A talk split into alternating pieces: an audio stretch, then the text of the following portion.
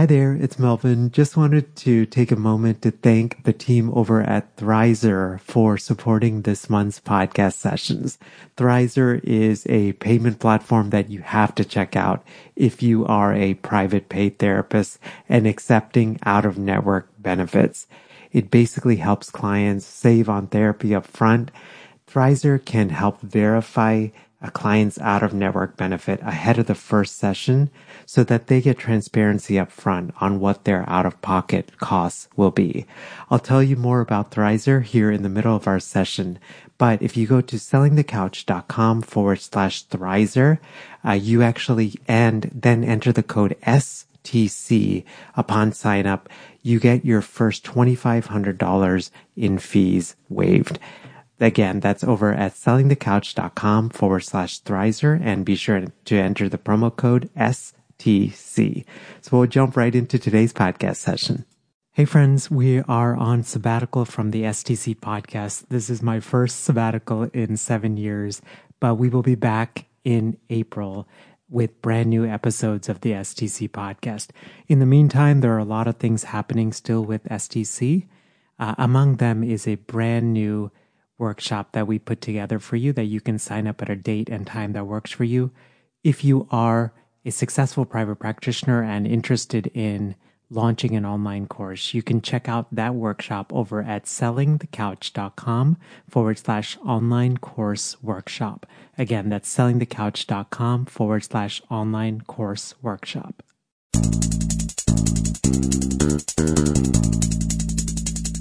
Hello, hello. Welcome to session 165 of Selling the Couch. Hope you're having a fantastic start to your day. I am kind of nerdily excited about today's podcast session just because I feel like it's a topic that many of us struggle with, which is the stories that we tell ourselves around money, what we grew up with, and how that impacts us as business owners. For example, in the fees that we set, whether it's for individual clients or maybe we do a workshop or retreat or something like that. My guest today is Deb Lyman. Deb is a licensed clinical social worker out in Oakland, California, and her private practice website is over at deblyman.com. Deb also works with lots of clinicians in our field to work through money stories and the narratives that we tell ourselves so that we can charge what we are worth and that also so that we honor both our clients as well as our businesses. We're going to cover a range of different things in today's podcast session, including why in the world is it so important to understand our own money stories? And then how do you actually set fees in private practice? How do we do that in a way that honors the money stories that we all have while honors also the emotions that come with setting fees while realizing that we are business owners and part of being a business owner is that we have to make profit in our businesses. And Deb actually conceptualizes money in a in just a very interesting way. So we're actually going to dive really deep into that sort of the personal realm around money, the business realm and the clinical realm, and then we wrap up with the top 3 tips that Deb has learned along the way when it comes to money. And just hearing these tips uh, when I was doing the the actual interview, it was just a I don't know, it was an eye opener for me and it was a good way to to look at things. Today's podcast is supported by Turning Point HQ. Uh, this is a brand new sponsor on the STC podcast, but David and well, I call him Dave. Dave and I have gotten to know each other over the past two years. He was a previous STC podcast guest.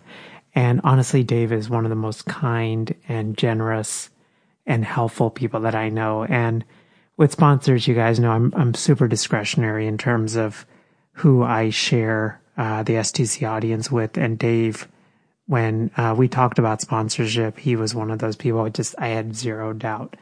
And so Dave is a financial planner uh, specifically for therapists, and his whole mission is to transform your relationship with money.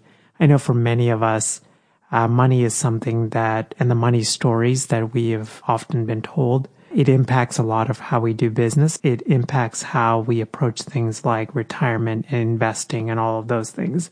And Dave understands that and he comes from just a very heart centered place to help us build out an investment in a retirement portfolio. Dave actually has this really cool guide. Uh, it's absolutely free to download and it's called the seven money mistakes that hold therapists back. You can find it over at sellingthecouch.com forward slash turning point HQ.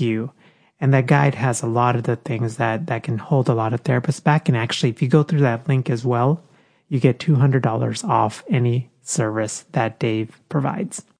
So we'll get right to today's podcast session. Here's my conversation with Deb Lyman from privatepracticeconsultation.com. Hey, Deb, welcome to Selling the Couch. Good morning, Melvin. It's good to be here. Yeah, no, it's uh, good to connect with you. I, I, feel like when you first reached out about this topic, just working through money shame and working through our money issues, I feel like I could have probably a hundred more episodes on this topic. Yeah. Just because I don't know, I don't know what it is, but I feel like particularly our field struggles a lot with money shame, money stories, charging our worth, trying to figure out fees, all of those different things. We definitely do. Yeah. When I was thinking about what to share today, I thought, oh, we cannot, there's many more hours. We could talk all day about it for sure. Right. No, absolutely. I felt like, I mean, we're going to go really dive deep into this, but I don't know. I think for me, as I think about my own money stories, I feel like one thing that was really has resonated for me is this is my narrative, right? How can someone be in the helping professions and charge above X amount? Right? So that's something I know that I struggle with. Yeah. Um, I wanted to actually start at the very top, which is we all have different money stories, right? Some of these could be from childhood. Some of these could be things that we picked up growing up, things, you know, maybe even college or grad school classes, things professors or mentors or things that they said to us, maybe even innocuously, right? But why is it so important to understand those money stories? You know, as clinicians, we understand maybe better than anybody how much our unconscious beliefs and stories can shape our reality, right? That's like the basis of our work. So our money stories, there may be aspects of it that we're very conscious of those moments in graduate school. You know, I heard in graduate school as a social worker, you meet the clients where they're at, which I then really took to mean you don't charge more than they want to pay ever. But those money stories, they're operating and influencing us whether we want to know about them or not. So since they're already influencing our business and the decisions we make in our practice, and even how we relate to the idea of being a business owner, it really makes sense to really start to understand what those money stories are. So many of them have conflicting messages that we need to be able to identify and, and, understand. Oh, okay. Well, that's why I'm so stuck in that area. I'm working from two conflicting messages. And yeah, everybody's got their own unique money story. It's, influenced by our personal psychologies, our class background, our parents' class backgrounds, our culture, our gender, our family dynamics, and we add to that story along the way with all of our experiences and college, graduate school, starting a business. You know, we're constantly reworking and adding to parts of that story. Yeah, no, I mean, I think all of what you said is just so good and so rich. I, there were a couple of things you said, and I just wanted to kind of go a little bit deeper. You said, so it sounds like part of why, and even I, I'm just going to be completely honest. I think for, for a long time, even, you know, when I entered the field, I, I, became fully licensed in 2012. And when I entered the field, I think I had all these narratives and I, I was working in a group practice and I just remember like a lot of it was very like unconscious for me. It was like a very emotional part of setting fees, what I thought I was worth and all of those different things. And I like that idea of actually, if this already exists out there, right, in our own psyche, why mm-hmm. not just bring it to light? Right. I mean, we're so self reflective and so introspective in so many other areas. It's just taken for granted. In some case in graduate school, we're going to look into our own family dynamics, but there's a way with money. We don't want to look at it. We don't want to talk about it. And it's, it's really taboo in our field, I think, especially to talk about it. So it's so great that we're digging in and opening up and hopefully giving permission for more people to talk overtly about it. If we're in private practice, we're going to be in a business. And as much as we may not want to think about it that way, that's what it is. So money's a part of that. We're not doing it to break even. We're doing it to serve other people, but also be able to live a good life and be replenished and nourished in our own personal lives so that we can continue to show up for the work. And that requires money. Yeah. As you were saying that, I was just thinking, especially for our field, right? Especially in the nature of what we do. If we don't seek to understand our money stories and if we don't have some sort of understanding of them, it definitely impacts us, not as just business owners, but the work that we do as well, right? If all we're worried Absolutely. about is, you know, where's the next Am I charging enough? Those kind of things. So. Absolutely. Yeah. And the other thing I just wanted to say about our money stories, you mentioned that, you know, we as therapists maybe have some particular struggles. And I think that's really true that if many of us became therapists because we were caretakers in our family of origin. And so we were really good at putting other people's needs before our own. And now, so we tend to have a hard time with our own wants and needs and our own desires. And when we have to bring in the fee, we bring in money. That's really directly bringing in our own wants and our own needs, our desires into the therapy. So it really starts to challenge this identity that we grew up with and that we've kind of get a little attached to of us being helpers and good and generous. You know, then there's this sense of, oh, but I have needs. you know, mm-hmm. I want too. Right. I um it's been more than a couple of years now, but I took Dave Ramsey's Financial Peace University and one of the lessons in there, he said this line, which just like really resonated for me since he said, money is amoral. And I just thought it's an interesting thing because I, I feel like for us, there is like a sense of we place like a very deeper meaning into it, right? So example, if we charge higher or we make more money, right? Somehow we're not good people. Mm-hmm. If mm-hmm. that sort of makes sense. You know, the other thing I, I, wanted to just actually circle back to one thing you said earlier, because I just thought that's really interesting because I feel like a lot of people struggle with this, with this is you said there's kind of conflicting stories and that can really impact us and not at all to put you on the spot, but like, what would be an example of that where, you know, we might have hear, heard one thing and then another thing and then that actually creates more stress? Well, you know, I'll just give a personal example. I was raised with messages that I think are kind of conflicting. On the one hand, I think I was really given this message that somebody else was going to take care of the money. You know, some sort of expectation. I don't know that it was so overt, but it was definitely there that I would marry somebody who was a professional and then I'd be taken care of. And I was also given a message that I should be independent and successful. And, you know, my parents wound up getting divorced and they had really different approaches and attitudes around money. So just even reconciling those two influences has been a conflict. So, you know, there's, I think lots of s- subtle ways. It's like, wait a second, somebody else is supposed to do this. I'm not supposed to have to do this. And on the other hand, I'm supposed to be really good at this. For you, like, what has it been like in a way to like walk in that tension, right? Because it is, it's two different messages and two different understandings. And because I feel like a lot of us struggle with this, which is we get these differing messages.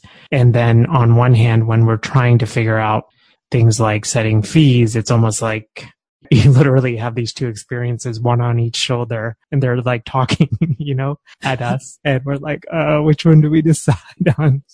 Right. Well, I don't know that there's a way necessarily to get rid of the tension. This is some of why it's so important to do our own work. You know, some of that is, is some individuation. You know, what of these beliefs that I grew up with actually still work for me? And, and what do I want to let go of? You know, the, the sense of that somebody was going to magically take care of me financially. That's not a belief I want to hold on to. So that comes up, you have to be aware, oh, there's that old thing again. There's the fantasy, there's the wish that somebody's going to do it for me. You know, so when we're setting fees and we're noticing all this tension, I think it's a good opportunity to just slow down and turn inward and say, okay, what's operating here? You know, what beliefs are running the show and are they true? Yeah. I mean, it's just like such a subtle thing, but even taking that pause to step back instead of just assuming or unconsciously just walking in some sort of reality or belief that you know we have. Mm-hmm. Yeah. I wanted to actually go a little deeper into fees because I feel like setting fees. I can't. I mean, you have seen this. I've seen this. The amount of conversations around how do I set a fee for my practice? How do I, you know, all of those different things. it's definitely setting fees can be an emotional process for all of us because of the stories we have. So how do we, and again, this could be probably a whole other episode, but how do we uh-huh. set fees in a way that honors our emotions, our stories? But then, like you said, the reality is we're business owners and we need to make profit in our business this could be a six part episode probably for sure. Well, and I'll just tell you, you know, I started my practice in 2004 and when I set my fees, I was coming out of a training clinic and I set my fees based on this really vague idea of what I thought was like quote unquote appropriate for somebody with my level of experience, which basically meant I set a fee that wouldn't make other people uncomfortable. And at the time, I would have called it being accessible to lots of people, or I would have called it, you know, not being too big for my britches. When I look back, what it really was was fear and self doubt and a lack of information about money and how business works. So don't do what I did. If anybody's starting out in their practice, don't do that. Where you really need to start is with the numbers there's going to be all sorts of feelings that come, but you need to start with the numbers and do the pretty easy math actually of figuring out what are your business expenses? What do you need to earn from your practice? Putting in a buffer for taxes, dividing that whole number by the number of sessions you plan to do each year. And boom, that's the number you need to have your average fee be. So if you take insurance and it's less than that, your average fee for your full fee for cash pay clients needs to be higher than that. And if you're a cash pay practice and you're going to do some sliding scale, you know, that's the average fee when you do that math. Now, when we see that number, when we do the math, we can have all kinds of feelings. And that's where the emotional work comes in, right? There might be doubt. I don't know if I'm worth that much. I don't know if anybody will pay that much. Or there might be overwhelm. I like that number. I want to earn that number, but I have no idea how I'm going to make that happen. There might be guilt around not being able to be available to everybody. The conflict might come up. There might be shame that comes up. There might be excitement and all sorts of longing and desire. And then maybe a dash of shame that comes up immediately in response to being excited at the idea of making some money. So the first thing, once you start with the numbers and then all those emotions come up is to just have a lot of compassion for yourself. You know, put your hand on your heart and take a deep breath and know there's a lot of reasons why this is scary for so many of us. You know, as I said, so many of us grew up focusing on other people's needs and we're very identified with being good and generous and of service. And also we have these other desires. We want to be our own bosses and be in charge of our own schedule and work with who we want to work with. And it is a hard thing to figure out. So having some compassion for that you know, we do get to be our own boss in private practice. So why not be a super supportive, encouraging boss who inspires you to do your best work? And then also to just get curious about the emotions because those emotions are all tied to the money stories and probably need to get unpacked. The shame might be shame about being ambitious, which could be connected to cultural messages or messages we received about how we're supposed to behave according to our gender the fear that comes up might really be fear of being envied by other people. So, you know, let's say you grew up with a narcissistic parent, you know, having something, having more can be pretty threatening. Mm. So there might be fear that's connected to family of origin dynamics. So, you know, it's about the money and it's not about the money and I think we as therapists are, are so primed. If this was something that was happening with our clients or patients, we would have so much compassion for their struggle and say, okay, let's understand it more. Let's get deeper. Let's get underneath what all the distress is. And we need to do that with ourselves too. And, you know, the other thing is we get to take this one step at a time. You know, if you're coming out of a training clinic and the average fee was like 25 to $50 and then you're in private practice and you run the numbers and you realize, oh, I need to charge $160. That's a huge jump to go from asking for $50 that actually isn't even going to you to going to $160 where somebody's going to be writing a check or handing you the money to directly to you. And internally, we need to create some internal space for that. So I think we get to do that incrementally. You know, you can raise fees for new patients whenever you want. So you can grow into, you're not going to raise your fees with your current patients, you know, more than once a year. Really, I don't. But with new patients, you could say, okay, let's say I'm coming out, I'm just starting practice. I know I need to charge 160. I've only ever gotten paid 70. That's super uncomfortable. In, in a six month stretch, you can say your fees 100, then your fees 110, then your fees, just grow into being able to say, you know, my fees 160 or my fees 190 or my fees 200, whatever it is, be able to say it without a huge wave of doubt and anxiety following because then you're more likely to say, yeah, my fee's 160, but for you, I could slide. It's fine. Whatever you want, you know, or when you're talking to potential referrals on the phone, they can hear if you're not really, you know, they could pick that up if you're not really sure that mm-hmm. that's what you want to charge. You think my fee's 160, you know, as a question. So I think, you know, knowing what the emotions are, getting really curious about what's underneath the emotions and what stories and starting to unpack that, having tons of compassion for yourself all along the way and doing this incrementally. You know, every time I tell my consultees, anytime they want to do fee raise that feels like a little bit of a stretch for them, I say, okay, plan to do it next month and every day this month when you wake up and say my fee is, and you know, with the new fee mm-hmm. and just get used to how that is and notice what comes up and give yourself some time to work through all the internal conflict. So when it's time to actually say it on the phone, you're aware of what's going on for you.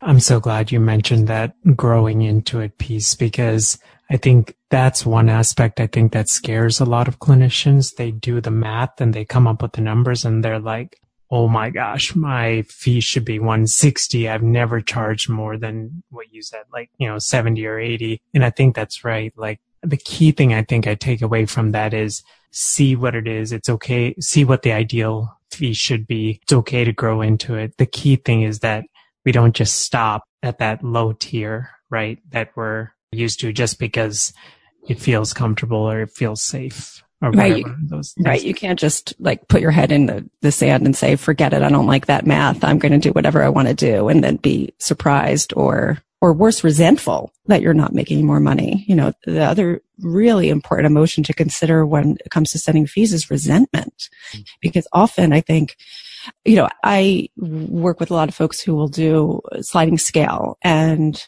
I encourage people actually to look at their structure and figure out how many slots they can actually allot to doing sliding scale if they're going to do it rather than just kind of slide for everybody because I just think it's easier for us to stay on track with our income goals and be solid about that and doing it that way. But with those conversations where there might be a slide, often we're in that place of scarcity when we're building practices. We might not be full.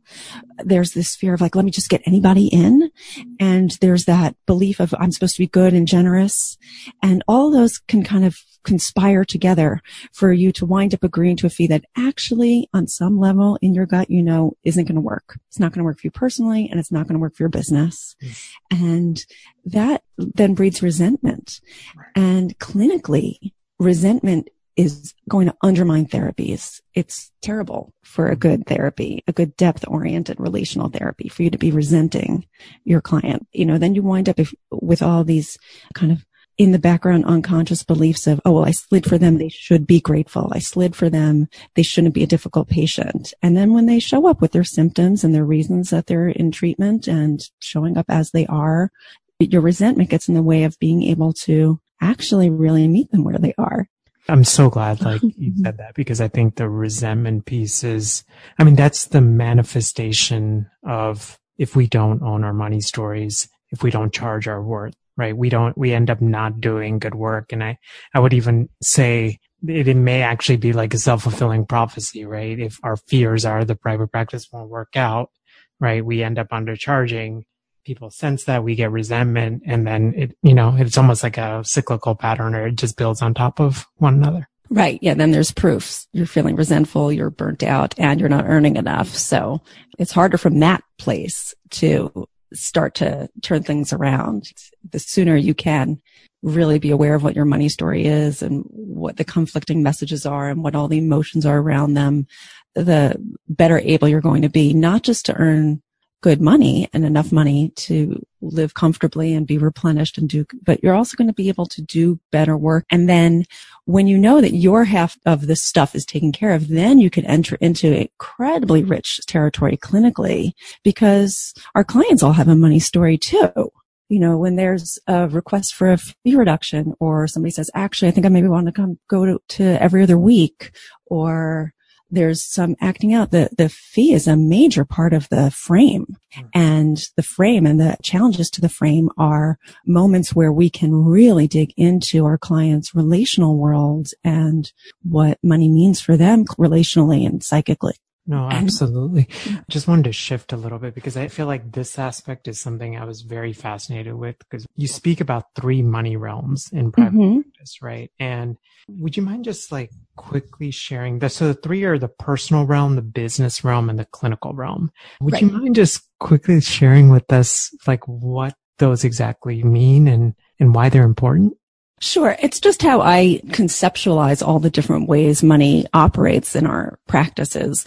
And originally I had it as sort of like a triangle with each realm being, you know, one leg of the triangle. But now I'm kind of rethinking it where I think it's more like a Venn diagram with the business and the clinical overlapping and, and mm-hmm. both of those circles contained within the personal, which is impacting all of it. And then maybe even we'll have a, another bigger circle, which is our culture. You know, we're mm. in this kind of capitalist, individualist culture, and that is impacting all of us at the same time too. But yeah, really briefly, the, the personal realm is a lot of what we're talking about already. Our personal money stories and histories, our own beliefs, you know, our stuff and our strengths and weaknesses when it comes to handling money. I mean, some of us are, are really great at, at tracking, and really great at planning. It includes all of that too.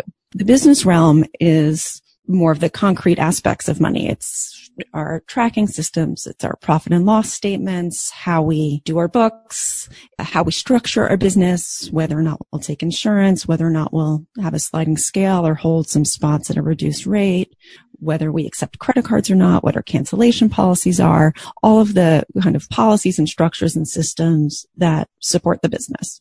And the clinical realm is understanding how to engage with issues of money and the fee in particularly as a way to deepen and support a therapy and understanding how avoiding the topic can actually lead to enactments or a real deadening of what could otherwise be a very deep therapy.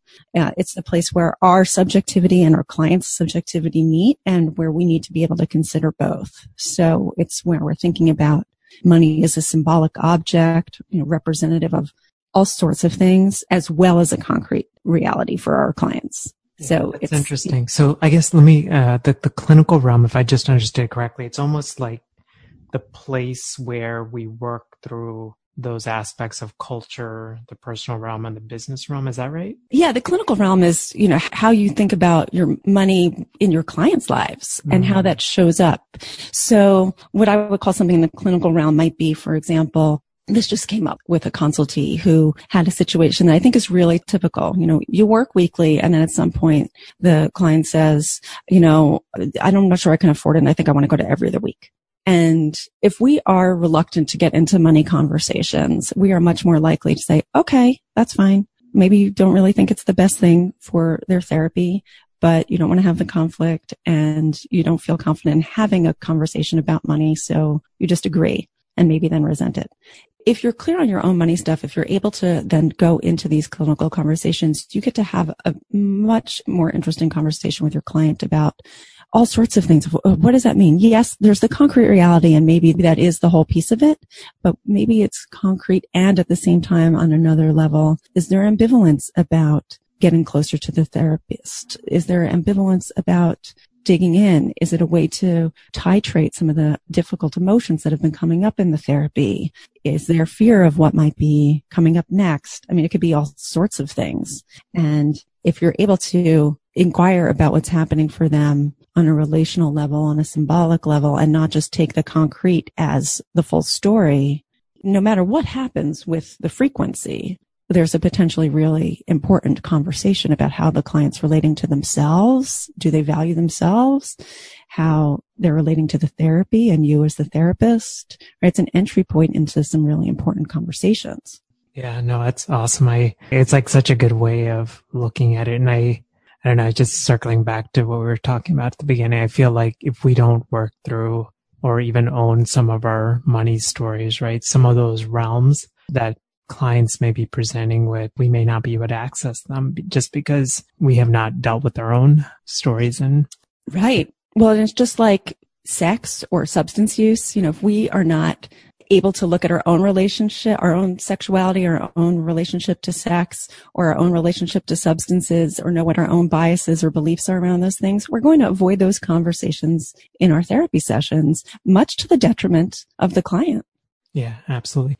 So I feel like you have such a wealth of knowledge when it comes to fees, just in your own journey, working with doing lots of consultations on fees. If you could think about the top three tips that you've learned along the way when it comes to setting fees, what would those be? The biggest one is start with the numbers, start with the math, and then respond really compassionately to all the emotions that come up. And if you need to, grow into it, take it incrementally, but start with the numbers. Don't ignore the numbers there's a lot of important information in the numbers. The second thing I would say is if you do any kind of sliding fee or do any fee adjustments for folks sometimes, you need to really stay connected to what your current average fee is and make sure that the, that it's what it needs to be before you start sliding your fee again. So especially if you're in a place where your caseload is lower, because when we're in scarcity, that all of this stuff is so much harder to stay on top of before you call people back, do some quick math and see what your average fee is. It will make you a lot less likely to slide when in your guts you know you can't slide and when the numbers are telling you you can't slide. It's like having a meeting with the accounting department of your business. Except where you're the accountant and, and you're the mm-hmm. accountant, right? You've got to be all these things, but you've got to know which chat to wear at which time right? So if you're in a clinic and the clinician comes, you're the supervisor, the clinician comes to you and says, I have this great client. I really want to see them. And the supervisor's job to be like, we can't afford to do that right now, actually. I know you really want to. I know they deserve it, but we can't afford it right now.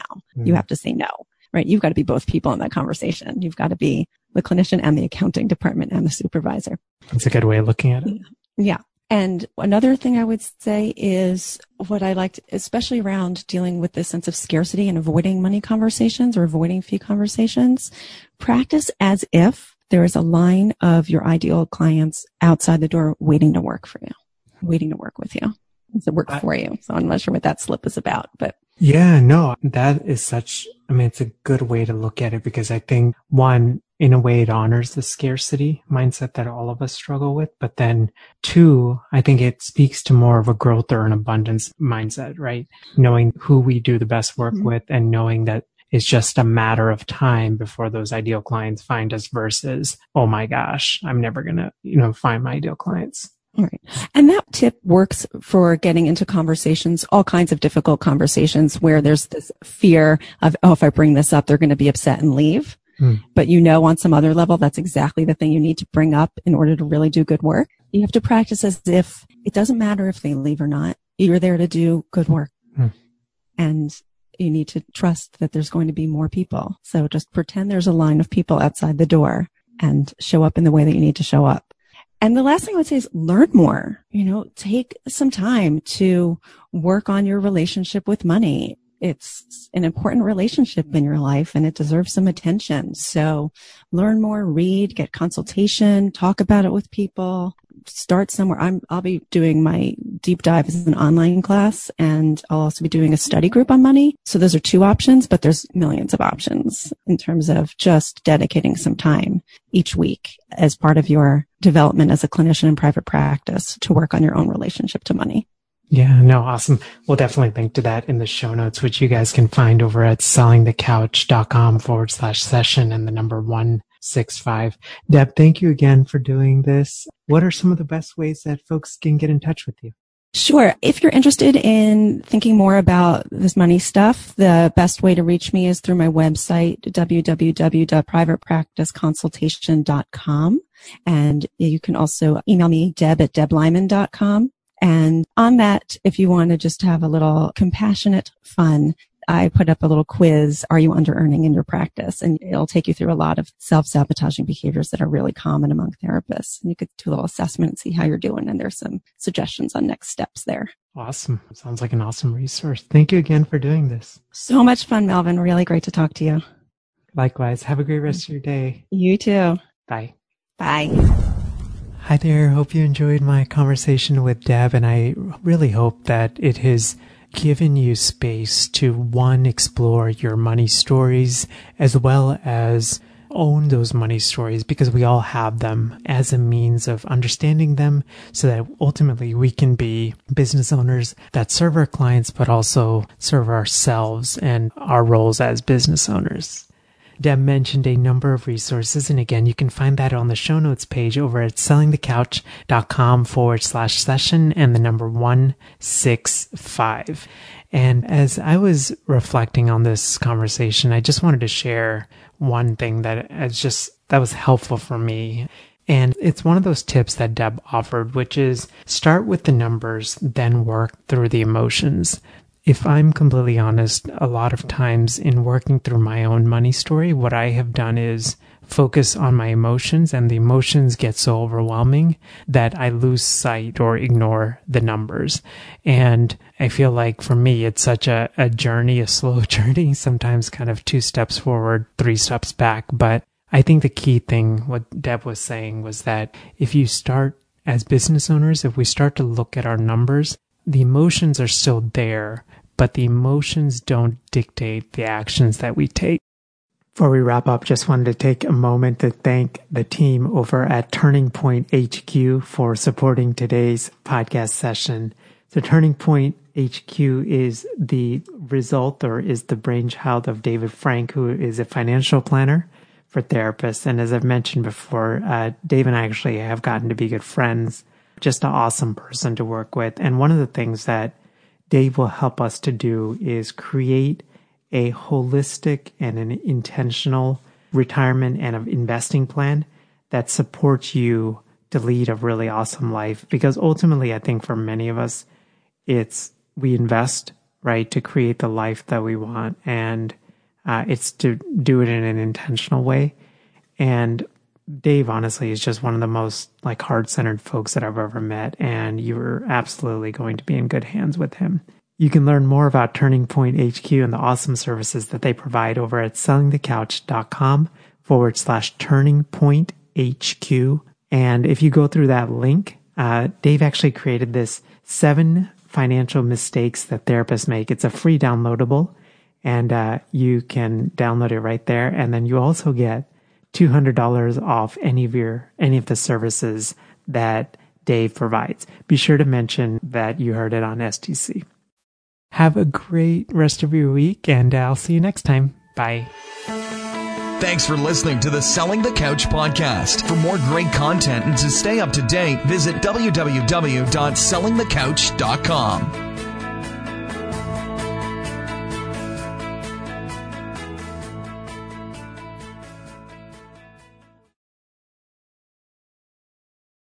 Hey friends, hope you enjoyed today's podcast session. And if you are in a season where you've been thinking long and hard about launching an online course, just wanted to invite you to our brand new workshop titled Behind the Scenes of a Small Launch to a $300,000 Online Course.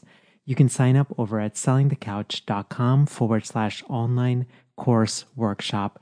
We try to do a really good job with this workshop. We updated a whole bunch of new material and some of the things that you'll learn in this workshop are the five key steps to take your course from an idea to generating income, some of my top gear and software recommendations in order to launch your online course, and the top three mistakes that I made with my Healthcasters podcasting course, which I launched back in 2015 and have been fortunate to have over 272 students in that course.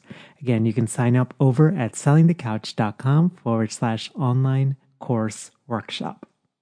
So, if you've been listening to the STC podcast for a while, or you've been listening to podcasts and you've had this thought of, Mel, I would love to launch my own podcast in order to grow my business, just wanted to encourage you to check out our free podcasting workshop, which is over at sellingthecouch.com forward slash podcasting workshop.